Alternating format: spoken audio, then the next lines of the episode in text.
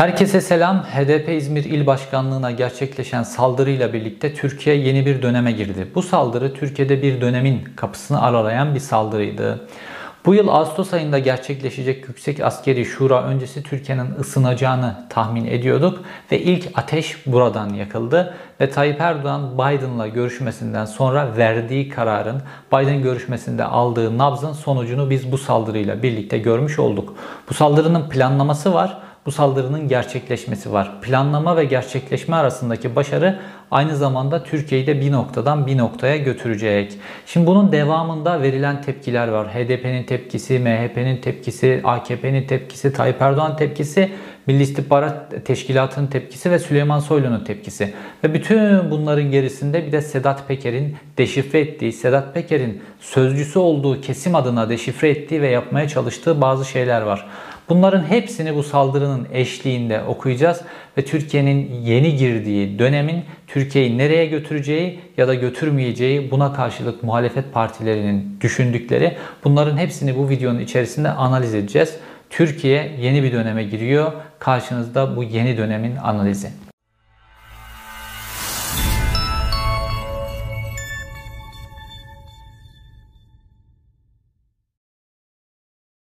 Önce HDP il başkanlığına girip Deniz Poyraz'ı katleden Onur Gencer'in profili üzerine durmamız lazım. Çünkü Onur Gencer'in profili bizi bir noktaya götürecek. Bu Onur Gencer dediğimiz kişi Suriye'de radikalleşmiş bir isim. Suriye olayı Adalet ve Kalkınma Partisi'ne geçmişte sahip olmadığı bir kabiliyet verdi.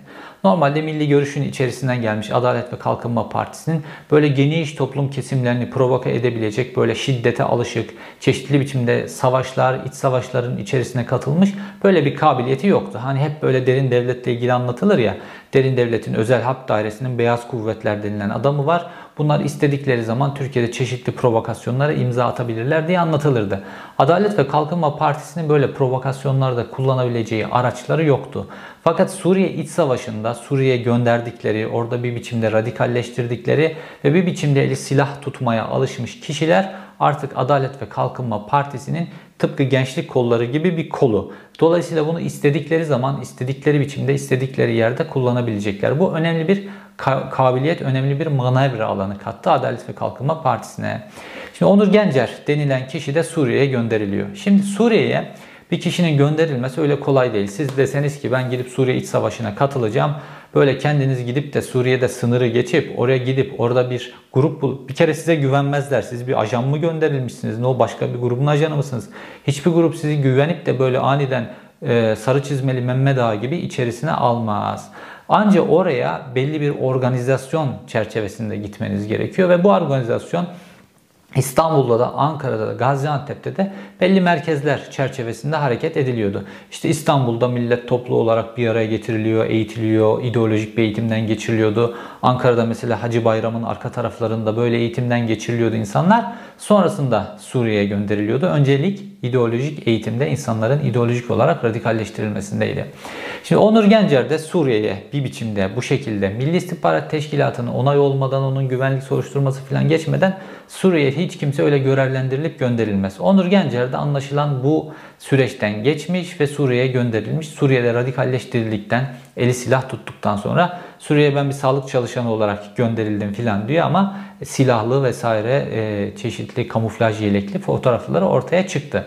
Ondan sonra Türkiye geliyor. Türkiye geldikten sonra da işte atış poligonlarında eğitimler sürekli olarak silahla olan ilişkisi devam ettiriliyor ve kamudan istifa ediyor. Şimdi geçmişte de devlet belli birimlerde istihdam etmek istediği adamları, kullanabileceğini düşündüğü adamları normal o görevinden e, göstermelik olarak istifa ettirirdi. Sonra o devletin gri alanında gerekli finansmanda sağlanarak hatta daha iyi tabii ki daha iyi finansman sağlanarak orada görev alanı devam ederdi. Şimdi Onur Gencer'e baktığımızda Onur Gencer bu saldırıyı düzenlediğinde geriye bırakacakları izler son derece planlı bir şekilde ortaya konmuş. Onur Gencer'in Adalet ve Kalkınma Partisi ile ilişkileri, işte Onur Gencer'in Adalet ve Kalkınma Partisi'nin İzmir İl Valisi'nin bulunduğu mekana sık sık gitmesi, gittiği atış poligonu, gittiği otelin aynı zamanda yönetim kurulunda İzmir Valisi'nin olması, verdiği fotoğraflar, ülkücü işaretleri vesaire bunlarla Onur Gencer ben bu kesimin adamı olarak bu saldırıyı düzenledim diye bütün izler bırakılmış. Neden? Çünkü Türkiye'de bir provokasyon isteniyor ve bu provokasyonun hedefi olmak isteyen kesimde Adalet ve Kalkınma Partisi. Dolayısıyla Adalet ve Kalkınma Partisi bu provokasyonla, bu saldırıyla diyor ki bunu ben yaptım diyor ve bütün izleri bırakıyor. Sonrasında davranış biçimi. Şimdi öncesinde Onur Gencer bilgilendirilmiş. O gün e, HDP İzmir İl Başkanlığı'nda geniş kapsamlı bir toplantı olacak. İşte ekoloji ile ilgili bir toplantı yapılacak. Bu toplantının bilgisi Onur Gencer'e verilmiş. Onur Gencer de oraya elinde bir torbayla ve hatta iddiaya göre arkadaşlarıyla birlikte İzmir İl Başkanlığı'na geliyor ve bu saldırıyı düzenliyor. Normalde içeride çok daha fazla kişinin olması lazım.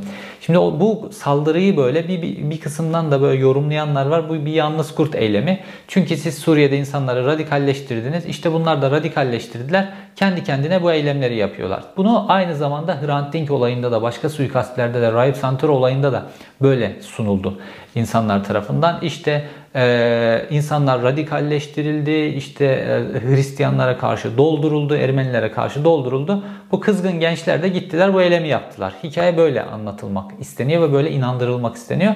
Hadise bu değil. Bunun bir altyapısı var Türkiye'de. Fakat burada görüyoruz ki önceden bilgilendirilmiş bir yalnız kurt bile olsa orada keşif yapar. HDP'nin önüne önce gider, içeriye kaç kişi giriyor, içeride yeterli kalabalık var mı? Kendine göre saldırısının başarılı olmasını ister. Fakat bilgi önceden almış. Oraya gitmiş fakat o gün toplantı yok. Sadece orada annesinin yerine o gün gelmiş çay doldurmakla görevli bir kızcağız var ve ona saldırı düzenleyip onun onu katlediyor orada. Fakat sonrasında gerçekleşenler var. Şimdi çevredekilerin verdiği bilgiye göre saldırı gerçekleştiğinde yani silah sesleri duyulduğunda e, ve koşuşturmalar duyulduğunda herkes cama gidiyor ve cama gittiklerinde aşağıda polislerin beklediklerini görüyorlar. Fakat polis hemen müdahale etmiyor. Yaklaşık 50 dakika Onur Gencer HDP il başkanlığı içerisinde duruyor. Yani görevini yapması bekleniyor. Muhtemelen orada geniş bir kalabalık olduğu hesaplanıyor. Onur Gencer orada duruyor. Sonra alt katlara iniyor. İşte elini yıkamak için su arıyor vesaire. Ve en sonunda polis artık alttaki komşular 155'i arayarak kayda düşürerek yani Onur Gencer'in katları dolaştığını bilgilendirdikten sonra polis geliyor ve Onur Gencer'i gözaltına alıyor. Nasıl gözaltına alıyor? Abicim senin ismin ne gibi diyaloglar kamera kayıtlarına, cep telefonu kayıtlarına yansıyacak şekilde gayet kibar davranıyor.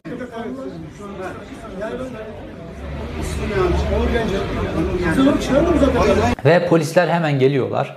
Bütün o çevredeki kamera kayıtlarının hepsini topluyorlar. Kamera kayıtları toplandıktan sonra bütün esnafın kamera kayıtları geriye dönük olarak siliniyor, formatlanıyor. Dolayısıyla gazetecilerin, araştırmacıların, avukatların, işte bu işle görevlendirilecek belki baroların oluşturacağı grupların yapacağı inceleme ile ilgili en deliller Onur ve onun arkasındakileri ortaya çıkabilecek en önemli deliller ortadan kaldırılmış oluyor. Bu deliller kimin elinde? Polisin elinde. Neden formatlandı bu? Kopyalanma, kopyalanmasını anlıyoruz. Fakat bu kamera kayıtları neden formatlandı. Şimdi polis bunların içerisinden ne kadarını süzerse, ne kadarını kesip e, kırpıp biçerse bundan sonra artık savunma avukatları o kadarını görecekler. Bu hadisenin bu hızı, bu biçimde e, kamera kayıtlarının silinmesi vesaire hızı burada bir talimatı gösteriyor ve sonrasında Onur Gencer gözaltına alınıyor ve çok hızlı biçimde tutuklanıyor. Normalde günümüz Türkiye'sinde herhangi bir terör e, suçlaması ile ilgili, şiddet suçlaması ile ilgili, mafya ile ilgili bir suçlama yapıldığında gözaltı süresi inanılmaz uzun tutuluyor. Polis olayı işte aydınlatmak için sözde insanlar o gözaltı merkezinde eziyor. Bu siyasi suçlular için de böyle. Gözaltı süresini mümkün olduğunca uzun kullanıyorlar. 4 artı 4 yetmiyor savcıya gidip bir daha uzatıyorlar. 12 gün insanları o nezarethanede bir şekilde tutup onların gardlarını düşürüp çünkü orada kalmak çok zor ve yıpratıcı bir şey. Ve polis üzerine sürekli bu süreçte baskı kurarak insanları konuşturur. Fakat Onur Gencer hemen 24 saat içerisinde tutuklanıp cezaevine gönderildi. Çok hızlı biçimde. Yani olayı böyle aydınlatmak, soruşturmak, Onur Gencer'i defalarca defalarca defalarca sorgulamak için polisin hiçbir çabası yok. Olay çok hızlı biçimde kapatıldı. Fakat ortaya bazı deliller saçıldı.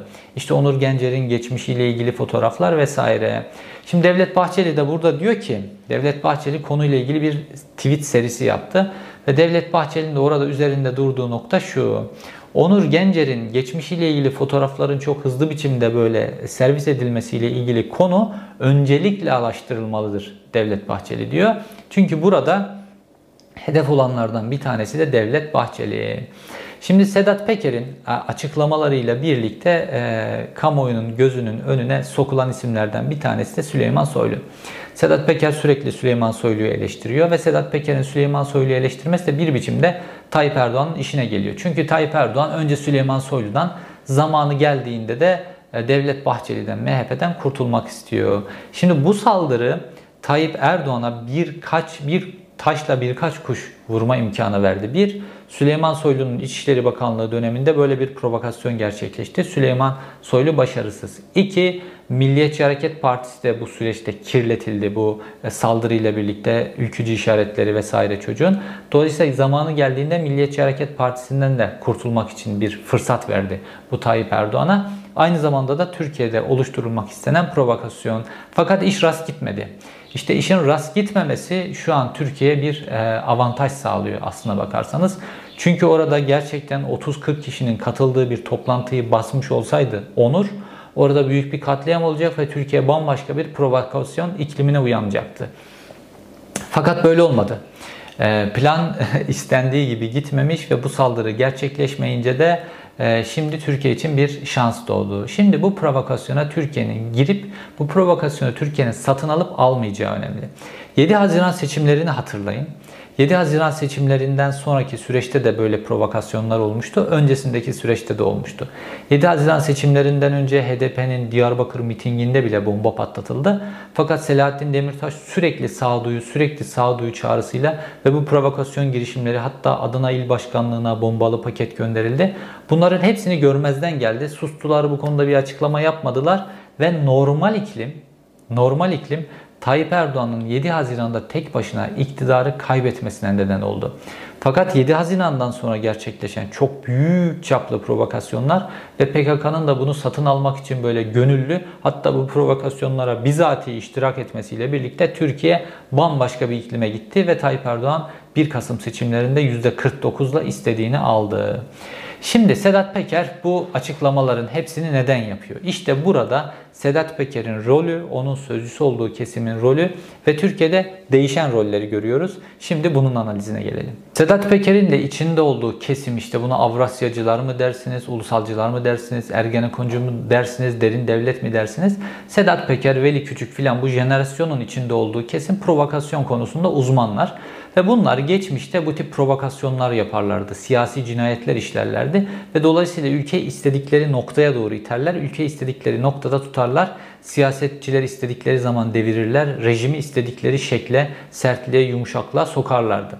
Şimdi roller değişti. Şimdi Tayyip Erdoğan orduyu, Milli İstihbarat Teşkilatı'nı, yargıyı, devletin bütün konumlarını kontrol eden bir kişi olarak Şimdi provokasyon yapma yeteneğini Tayyip Erdoğan eline aldı. Geçmişte provokasyonlar Tayyip Erdoğan ve Tayyip Erdoğan gibi siyasileri hedef alıp onları zayıflatırken şimdi Tayyip Erdoğan artık bu güçleri kullanarak, normal siyaset yapmayarak, işte devletin bütün bu mekanizmalarını kullanarak ülkeyi yönettiği için artık provokasyonlar Tayyip Erdoğan'a hizmet ediyor. Ne zamandan beri? 7 Haziran seçimlerinden beri. Fakat Sedat Peker'in temsil ettiği kesimde, muhalefetin diğer kesimleri de şunu görüyorlar ki ülkede provokasyon olmazsa, ülke gerilmezse Tayyip Erdoğan normal biçimde önümüzdeki seçimleri kazanma ihtimali yok. Ve dolayısıyla Tayyip Erdoğan provokasyon istiyor. Roller değişti. Eskiden derin devlet provokasyon isterdi. Şimdi Tayyip Erdoğan provokasyon istiyor. Çünkü bütün o derin devlet dediğimiz mekanizmaları yöneten kişi şu anda hakim olan kişi o kabiliyeti Suriye Savaşı ile birlikte de kazanan kişi ve Hakan Fidan'la birlikte bu kabiliyetin üstüne kaymak koyan kişi Tayyip Erdoğan. Dolayısıyla karşı kesim şu an bu oyunu boşa çıkarmaya çalışıyor ve Sedat Peker çıkıyor diyor ki Alevilere yönelik provokasyon yapacaklar. E, Kürtlere yönelik provokasyon yapacaklar ve Türkiye'yi iç savaş ortamına çekecekler diyor ve bunun uyarısını yapıyor. Kim adına? Temsil ettiği kesimler adına. Şimdi seçimlere gidiyoruz. 2023 seçimlerine doğru gidiyoruz ya da 2022 yılında bir seçim olacak iddialara göre. Ve Tayyip Erdoğan bu seçimlere giderken anketlerin hepsi, daha en son Özer Sancar'ın Metropol'ün anketi ortaya çıktı ki hem Mansur Yavaş hem Ekrem İmamoğlu Tayyip Erdoğan'ı açık ara geçiyorlar. Geçmişte Tayyip Erdoğan'ın elindeki tek güç alternatifsizlikti. Fakat muhalefet çok başarılı şekilde iki tane alternatif ortaya koydu ve onlar açık ara Tayyip Erdoğan'ı geçiyorlar. Ve Türkiye bu şekilde büyük bir provokasyon olmazsa bu ekonomik bozukluk, bu kötü yönetim, uluslararası politikadaki itibarsızlık, Türkiye'nin her alanda giderek zayıflaşması, ekonominin berbatlığı, kötü pandemi yönetimi, sağlık koşullarının giderek kötüleşmesi tüm bunların içinde Tayyip Erdoğan'ın önümüzdeki seçimleri Ekrem İmamoğlu ya da Mansur Yavaş'a karşı kazanma ihtimali sıfır. Tayyip Erdoğan da bunu görüyor. O zaman ne yapacak? Büyük bir provokasyon yapması lazım Tayyip Erdoğan'ın ve rejimi değiştirmesi lazım. Ve Tayyip Erdoğan'ın yapacağı bu provokasyon yani bu HDP'ye yapılan saldırıyla girdiğimiz yeni dönemde yapılacak provokasyonlar 7 Haziran seçimleri sonrası gibi Tayyip Erdoğan'a seçimi kazandırmaz. Tayyip Erdoğan'ın ihtiyacı olan şey rejimi değiştirmek artık ve bu provokasyonlar Türkiye'de artık rejimi değiştiren bir noktaya doğru gidiyor. Şimdi muhalefet de bunun karşısında bu provokasyonları satın almamaya çalışıyor. Sedat Peker de kendi temsil ettiği grup adına bu provokasyona gelmeyin, bu provokasyon oyunlarını bozmaya çalışıyor. Çünkü onlar bu provokasyon işlerinde uzmanlar ve bu provokasyonlar nasıl yapılır, Tayyip Erdoğan nereden nasıl provokasyonlar yapar bunları gayet iyi biliyorlar. Ve topyekun olarak Türkiye'nin hemen her kesimi neredeyse bir şekilde bir araya geldi ve bu provokasyonlara karşı durmaya çalışıyor. Şimdi burada provokasyonları satın alabilecek şu anki provokasyonda bir kesim var. Kürtler. Şimdi 7 Haziran seçimlerinin öncesinde ve sonrasında HDP bu provokasyonları satın almamaya çalıştı ve Selahattin Demirtaş Hendek süreci dahil bunların önünde durmaya çalıştı. Hatta Selahattin Demirtaş'ın 7 Haziran seçimlerinden sonra Hendek süreciyle ilgili bir açıklama var ve diyor ki ben diyor bu süreci durdurmak, bu süreçle ilgili eleştiriler yaptım ve ben gördüm ki Kürt medyası dahi beni sansürledi ve eleştirilerimi, sözlerime yer vermediler diyor. Şimdi Selahattin Demirtaş o dönem bir oyuna gelinmemesiyle ilgili kendine göre yırtınıyor. Çünkü oy oranları yükselmiş, hedefe ilk defa tek başına barajı geçmiş filan ve ilk defa Kürtler dışından da HDP oy almaya başlamış iken Selahattin Demirtaş ve HDP bu provokasyonu satın almazken PKK bu provokasyonu satın almak için neredeyse koşturdu. Hendek sürecinde her türlü yığınağı yaptılar. 15-16 yaşında çocukların eline silah verdiler. Bunlar eğitimsiz, doğru düzgün eğitimi bile olmayan çocuklardı. Bunlar askerin önüne attılar böyle neredeyse. Ve orada Türkiye büyük bir provokasyona geldi. Siviller hayatını kaybetti, askerler, polisler hayatını kaybetti, PKK'lılar öldürüldü filan cehenneme döndü o süreçte Türkiye. Şimdi HDP bu provokasyonu satın almayacağını e, bu saldırıdan sonra gösterdi. Fakat PKK'nın bu provokasyonu satın alıp almayacağı ile ilgili konu hala bir soru işareti. Son dönemde Murat Karayalan'ın yaptığı bazı açıklamalar var. Çok ilginç. E, hükümetin kendilerine ekip gönderdiğini falan gibi şeyler söylüyor ve e, baktığımızda PKK Barzani ile de çatışmayı giderek büyütüyor. Milli İstihbarat Teşkilatı'nın PKK içerisinde yeteri kadar adamı olduğu için bu provokasyonu karşı taraftan da ateşleyebilirler. Hani Hakan Fidan'ın çok meşhur bir lafı var ya Suriye ile ilgili, Türkiye'yi Suriye'ye sokmakla ilgili. Ee, orada diyor ki genel e, dönemin kara kuvvetleri komutanına ya diyor siz çok böyle diyor şablon düşünüyorsunuz diyor. Ben karşı tarafa yani Suriye'ye 4 tane adam gönderirim. Bu tarafa 8 tane füze atarım diyor. Ondan sonra savaş için gerekçe ortaya çıkar. Şimdi e, PKK'nın içerisinde de Hakan Fidan'ın yeterince Milli İstihbarat Teşkilatı'nın adamı olduğu için dolayısıyla bu provokasyonu karşı taraftan satın alabilecek güçleri var. Fakat buna kamuoyunun genelinin ne kadar direneceği noktası önemli. HDP'yi provoke etmek için de hemen eş zamanlı olarak neredeyse adım atıldı ve İzmir e, HDP il başkanlığına yapılan saldırıdan hemen bir gün sonra daha bu saldırı tazeliğini korurken Anayasa Mahkemesi'ne yapılan HDP'yi kapatma ile ilgili başvuruyu Anayasa Mahkemesi raportörü hemen karara bağladı ve HDP'nin kapatma iddianamesinin kabul edilmesi yönünde raporu düzenleyip Anayasa Mahkemesi üyelerine gönderdi. Yani kapatma sürecini tam da bu katliamın üstüne, tam da bu HDP binasına yapılan saldırının üstüne gerçekleştirdiler. Çünkü Anayasa Mahkemesi'nde artık Tayyip Erdoğan'ın en güvendiği adam var. Kim o İrfan Fidan? İstanbul Cumhuriyet Başsavcısıydı. Düne kadar 15 Temmuz sürecinde en çok kullandığı adamdı. Şimdi Anayasa Mahkemesi'ne jet hızıyla gönderildi. Dolayısıyla Anayasa Mahkemesi de tezgaha katılabilecek düzeyde ve burada HDP iddianamesi de hemen devreye sokuldu. Şimdi gelelim Devlet Bahçeli'ye. Devlet Bahçeli tarafından da bir şeyler döndüğüne ilişkin bir kanaat var. MHP lideri Devlet Bahçeli'nin en güvendiği isimlerden bir tanesi. Milliyetçi Hareket Partisi'nin Trabzon İl Başkanı Bekir Sıtkı Tarım bir açıklama yaptı. Bekir Sıtkı Tarım Devlet Bahçeli'ye hem yakın hem de kritik dönemlerde Devlet Bahçeli ona belli açıklamalar yaptırıp o açıklamaları üzerine belli politikalar bina eder. Ve Trabzon'da Türkiye'de milliyetçiliğin en güçlü olduğu iller belki de başında geliyor. Bekir Sıtkı Tarım da Trabzon İl Başkanı. Bekir Sıtkı Tarım bir medyaya bir röportaj verdi ve dedi ki Kemal Kılıçdaroğlu'nun hain olduğunu düşünmüyorum. Cumhuriyet Halk Partisi Türkiye ihanet içerisinde olamaz. Cumhuriyet Halk Partisi ile gelecekte ilkeler bağlamıyla, milli politikalar bağlamında tıpkı Adalet ve Kalkınma Partisi ile yaptığımız gibi bir işbirliği yapabiliriz dedi. Şimdi normalde daha düne kadar CHP, PKK filan diye böyle uzatan bir söylem kullanıyordu e, Milliyetçi Hareket Partisi lideri Devlet Bahçeli. Fakat şimdi en güvendiği adama böyle bir mesaj veriyor. Bu mesaj aynı zamanda da Adalet ve Kalkınma Partisi'ne geldi. Ne zaman geldi? Biden görüşmesinden önce geldi. Bu son derece kritik bir hamleydi. Ve Devlet Bahçeli şimdi bu saldırganın böyle ülkücü işareti yapan fotoğraflarının da yayılmasından sonra ki açıklamasında buraya dikkat çekiyor ve diyor ki en çok araştırılması gereken konu diyor bu fotoğrafların bu kadar hızlı biçimde ortalığa dökülmesidir diyor Devlet Bahçeli. Şimdi şöyle düşünüyor Bahçeli tarafı. Bu saldırıyla vurulmak istenen kuşlardan bir tanesi Süleyman Soylu'yu başarısız gösterip artık taşınmaz bir yük halinde gösterip yıpratıp görevden alınmasını kolaylaştırmak bir. İkinci taşınmaz büyük MHP açısından da taşınmaz büyük haline getirmek. Çünkü MHP her zaman her zaman Süleyman Soylu'yu işte e, başarılarıyla ön plana çıkartıyor kendine göre başarılarıyla. İkincisi Milliyetçi Hareket Partisi'ni toplumun nezdinde kirletip istedikleri zaman Milliyetçi Hareket Partisi'nden de kurtulmak. Yani Milliyetçi Hareket Partisi'ni giderek yaralı hale, Tayyip Erdoğan'a gebe hale getirmek e, gibi bir plan olduğunu düşünüyor Devlet Bahçeli ve en güvendiği adama bu açıklamayı yaptırarak diyor ki biz size muhtaç değiliz. Bir de bakarsın biz de gitmişiz Millet İttifakı ile birlikte hareket etmişiz. Milliyetçi Hareket Partisi kirlenirken Süleyman Soylu yıpratılırken yıpranmayan bir isim vardı Hakan Fidan. Fakat Hakan Fidan da üst üste yaptığı hamlelerle çok büyük yanlış hamleler yaptı üst üste ve Hakan Fidan da yıpranma potasına girdi ve bunu cilalamak için şimdi bazı hamleler yapıyor. Fakat bu hamlelerde de ne kadar başarılı olduğu tartışma konusu. Şimdi geçmişte Hakan Fidan arkasında Adalet ve Kalkınma Partisi gibi çok büyük bir siyasi güç vardı. Bunun arkasında %50'lere varan bir toplumsal destek vardı. Dolayısıyla bu Hakan Fidan'a müthiş bir manevra yeteneği veriyordu. Artı medya üzerinden yaptıkları hamleler toplumda tutuyordu. Çünkü medya güçleri o zaman çok etkiliydi. Fakat bunu yandaş medya olarak tepe tepe yalan, dolan, haber yapa yapa bütün güçlerini kaybettiler. Artık medya operasyonları Hakan Fidan'ın tutmuyor.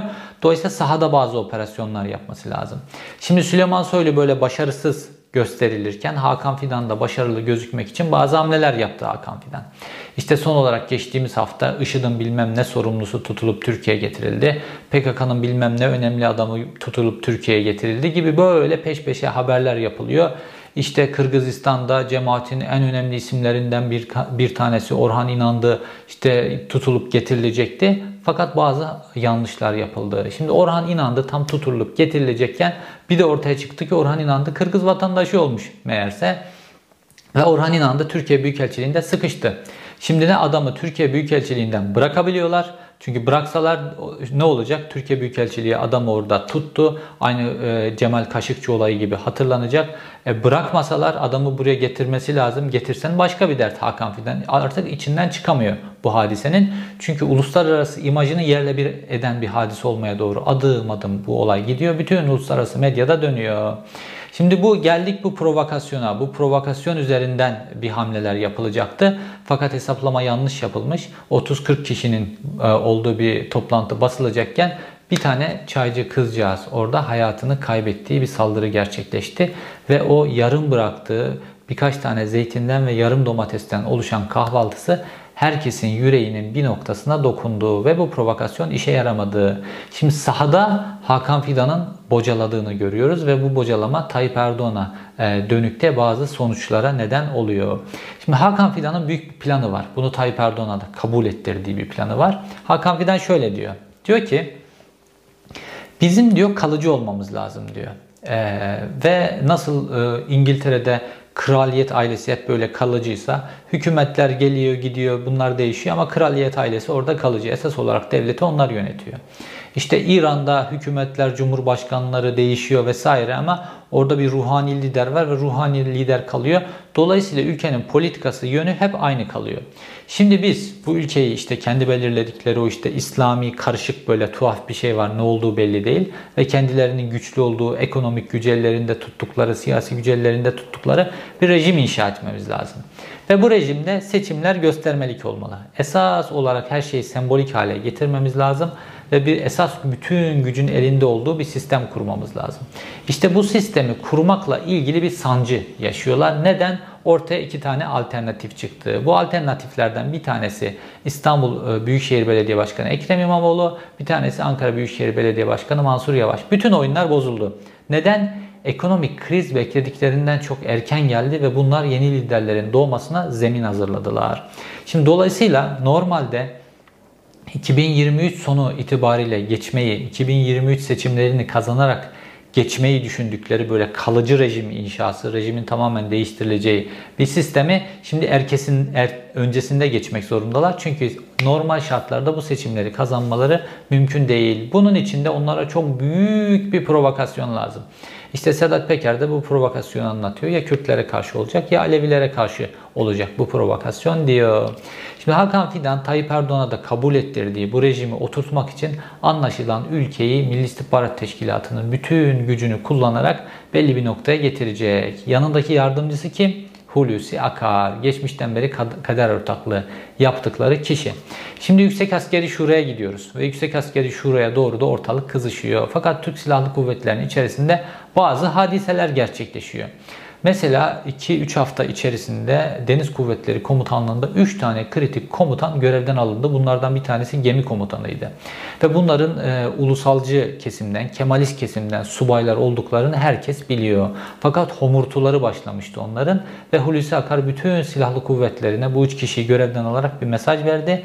Yüksek Askeri Şura'ya gidiyoruz. Ağustos ayındaki hiç kimse sesini çıkarmasın diye bir mesaj verdi. Şimdi Türkiye'nin e, parçalı bir yapı Türkiye ve işte Kemalistler, ulusalcılar, milliyetçiler, çeşit Kürtler, Türkler filan aslında kozmopolit bir yapı ve herkesin normalde demokratik bir sistem içerisinde yürütülmesi gerekiyor. Fakat Türk Silahlı Kuvvetleri'ndeki bu Kemalist ve ulusalcı yapıyı Tayyip Erdoğan kendisine rakip olarak görüyor. Hakan Fidan kendisini en büyük tehdit olarak görüyor. Ve bu istedikleri düzeni kurabilmeleri için bu yüksek askeri şurada Türk Silahlı Kuvvetleri içerisinde çok büyük bir tasfiye gerçekleştirmeleri lazım. Ve bu tasfiyeyi gerçekleştirilirken de kamuoyunun dikkatinin başka bir yönde olması gerekiyor. Bu karışıklığın bu karışıklığın içerisinde bu hadiseyi halletmeleri gerekiyor. İşte bu karışıklıkların yapılmaya çalışılan karışıklıkların hepsi Yüksek Askeri Şura'da ilk hamleyi gerçekleştirebilmek için öncelikle ilk adım bu. Yüksek Askeri Şura'da ne planlanıyor? Ne kadar kritik noktada Kemalist subay varsa, ne kadar kritik noktada ulusalcı, Avrasyacı subay varsa bunların hepsi tasfiye edilecek. Bunların hepsi tasfiye edildikten sonra Türk Silahlı Kuvvetleri tamamen Hulusi Akar'ın iki dudağının arasına bakan bir silahlı kuvvetler haline getirilecek. Dolayısıyla da bu Hakan Fidan'ın planladığı, Tayyip Erdoğan'ın da kabul ettiği kalıcı rejim gerçekleştirilmesinde tek homurdanacak, sesini çıkaracak ve buna karşı durabilecek kesim Türk Silahlı Kuvvetleri de bu dönüşüm yapılmadan önce tamamen bitirilmiş olacak. Şimdi bunu yapabilirler mi? Kamuoyunun ne gücü var? Muhalefetlerin, muhalefet partilerinin ne gücü var? Tayyip Erdoğan'ın ne gücü var? Şimdi Tayyip Erdoğan'ın elinde. Yargı tamamen Tayyip Erdoğan'ın elinde. Milli İstihbarat Teşkilatı tamamen Tayyip Erdoğan'ın elinde. Ordu büyük oranda Tayyip Erdoğan'ın elinde. Ağustos ayından itibaren tamamen Tayyip Erdoğan'ın eline geçmiş olacak. Siyaset Tayyip Erdoğan'ın elinde ve medyanın çok büyük bir oranı Tayyip Erdoğan'ın elinde. Fakat Tayyip Erdoğan'ın negatifleri var. Bir, Elindeki medya gücü inandırıcılığını kaybetmiş durumda. Dolayısıyla medya gücünü istediği oranda kullanamıyor. Türk Silahlı Kuvvetleri'ni daha tam dönüştüremedi. O, o nedenle Yüksek Askeri Şura Ağustos ayına kadar önünde çok sıkışık bir zaman var. Bu arada bir şeyler yapması lazım. Yoksa bu rejim dönüşümünde Türk Silahlı Kuvvetleri karşı bir hamle yapabilir diye düşünüyor aklının bir tarafında. Fakat Milli İstihbarat Teşkilatı, yargı ve siyaset kurumu Tayyip Erdoğan'ın en büyük güçleri. Şimdi Türkiye'de bir darbe, karşı darbe, bu rejimin değiştirilmesine de bir darbe diyebilirsiniz. Darbeyi Türkiye'de durduracak güç istihbarattır. Çünkü darbeler istihbaratsız olmaz. Geçmişten beri işte 1980 askeri darbesini, önceki darbelerin yapıldığında bu darbeyle ilgili bilgilendirmeyi, karşı planlamaları Milli İstihbarat Teşkilatı yapmıyordu. Çünkü Milli İstihbarat Teşkilatı'nın müsteşarları hep askerlerden oluşuyordu. Fakat Milli İstihbarat Teşkilatı'nın müsteşarlığına Hakan Fidan'ın gelmesiyle birlikte artık darbeleri Tayyip Erdoğan yapabilir hale geldi. Dolayısıyla da karşı tarafta elinde bir istihbarat gücünüz yoksa, istihbarat yoksa darbe yapılamaz. İstihbarat sizde ise karşı darbeyi de önlersiniz, her şeyi de önlersiniz. Bu açıdan Milli İstihbarat Teşkilatı Tayyip Erdoğan'ın elindeki en büyük kılıç ve Milli İstihbarat Teşkilatı'nın imkan ve kabiliyetlerini çok arttırdı. Jandarma istihbaratı bağladı, emniyet istihbaratı bağladı, hepsini zayıflattı devlet kurumlarının ve ana karargah orası haline getirdi. Fakat bu aynı zamanda da Hakan Fidan'a çok büyük bir güç verdi ve Hakan Fidan Tayyip Erdoğan sonrasında bir numaralı adamı haline geldi. Ve Hakan Fidan'ın istediği zaman Tayyip Erdoğan'ı devireceği güç de çok yakında ortaya çıkacak. O da ne zaman ortaya çıkacak? Yüksek Askeri Şura'dan sonra ortaya çıkacak. Yüksek Askeri Şura'dan sonra Tayyip Erdoğan artık sağlığını kaybetmiş, e, damadı bir alternatif olmaktan ortaya çıkmış, parti içi karışıklık, ekonomi zayıfken istihbarat ve Türk Silahlı Kuvvetleri'nin elinde tutan iki adam Hakan Fidan ve Hulusi Akar bir araya geldiklerinde artık Tayyip Erdoğan'ı da devirirler, herkesi de devirirler. İşte Hakan Fidan'ın kafasındaki kalıcı rejim asla değiştirilemeyecek. Siyasilerin hepsinin e, figüran olduğu rejim bu. Peki muhalefetin ve kamuoyunun gücü ne? Muhalefetin ve kamuoyunun elindeki tek güç provokasyona gelmemek. Muhalefet ve kamuoyu planlanan provokasyona gelmediği zaman Tayyip Erdoğan doğal ömrünü tamamlamış bir lider. Şu an e, Hakan Fidan'da, Hulusi Akar'da, muhalefet partileri de, toplumun farklı kesimleri de hepsi Tayyip Erdoğan sonrası döneme hazırlanıyor. Çünkü Tayyip Erdoğan doğal ömrünü tamamlamış bir lider. Böyle içi boşalmış bir ağaç gibi belli bir süre durabilir ama doğal ömrünü tamamen tamamlamış bir lider Tayyip Erdoğan. Ve Tayyip Erdoğan'ın ve Hakan Fidan'ın bu provokasyonuna gelinmediği takdirde provokasyona gelinmemiş bir Türkiye'nin önüne geleceği ilk seçimde kesinlikle Tayyip Erdoğan dönemi kapanacak ve Türkiye yeni bir liderle muhalefetin belirleyeceği yeni liderle parlamenter sisteme yeniden dönmenin kapısını aralayacak. Şimdi Türkiye'deki farklı kesimler var ve bu kesimlerin geçmişte birbirleriyle olan hesapları var, çatışmaları var vesaire. Fakat şu an bütün bu kesimler görülüyor ki hepsi Tayyip Erdoğan'ın provokasyonuna gelmeme konusunda kararlı. Hatta öyle ki geçmişte bu provokasyonların en önemli isimlerinden birisi olan Sedat Peker bile bunda kararlı. Çünkü ülkede tamamen kalıcı olan ve hiç kimseye nefes aldırmayacak bir rejimin dönüşüm noktasındayız ve bunu engellemenin tek yönü de provokasyona gelmemek. Muhalefet eğer bunu başarabilirse, provokasyona gelmezse, provoke edilmek istenen Kürtler, Aleviler, bu kesimler bu provokasyona gelmezlerse Tayyip Erdoğan doğal ömrünü tamamlamış bir lider olarak e, Türkiye siyasi tarihine gömülüp gidecek ve Tayyip Erdoğan sonrası dönemin aktörleri olmak isteyen ve bunu da provokasyondan başka yolla yapamayacak olan aktörler de güçlerini kaybedecekler. Çünkü o böyle şimdi kendi karargahında çok güçlü görünen e, Hulusi Akar, çok güçlü görünen Hakan Fidan siyasi zemine geldiklerinde bütün pulları dökülecek olan kişiler bunların siyasi söylem, kamuoyunu etkileme, bununla ilgili hiçbir güçleri yok. Bunlar ancak devlet mekanizmalarını kullanabilerek güçlü olacak. Ki kişiler Hakan Fidan da öyle kamuoyunu etkileme kabiliyeti kesinlikle yok. Siyaset sahnesinde tamamen silinip gidilecek, bütün yıldızları dökülecek bir adam. Fakat bu kişiler Türkiye'yi yönetebilmek için Putin olmak zorundalar. Ve Putin rejimini inşa etmenin de adımları şu an Hakan Fidan'ın projeksiyonu çerçevesinde gerçekleşiyor. İzlediğiniz için teşekkür ederim. Bir sonraki videoda görüşmek üzere.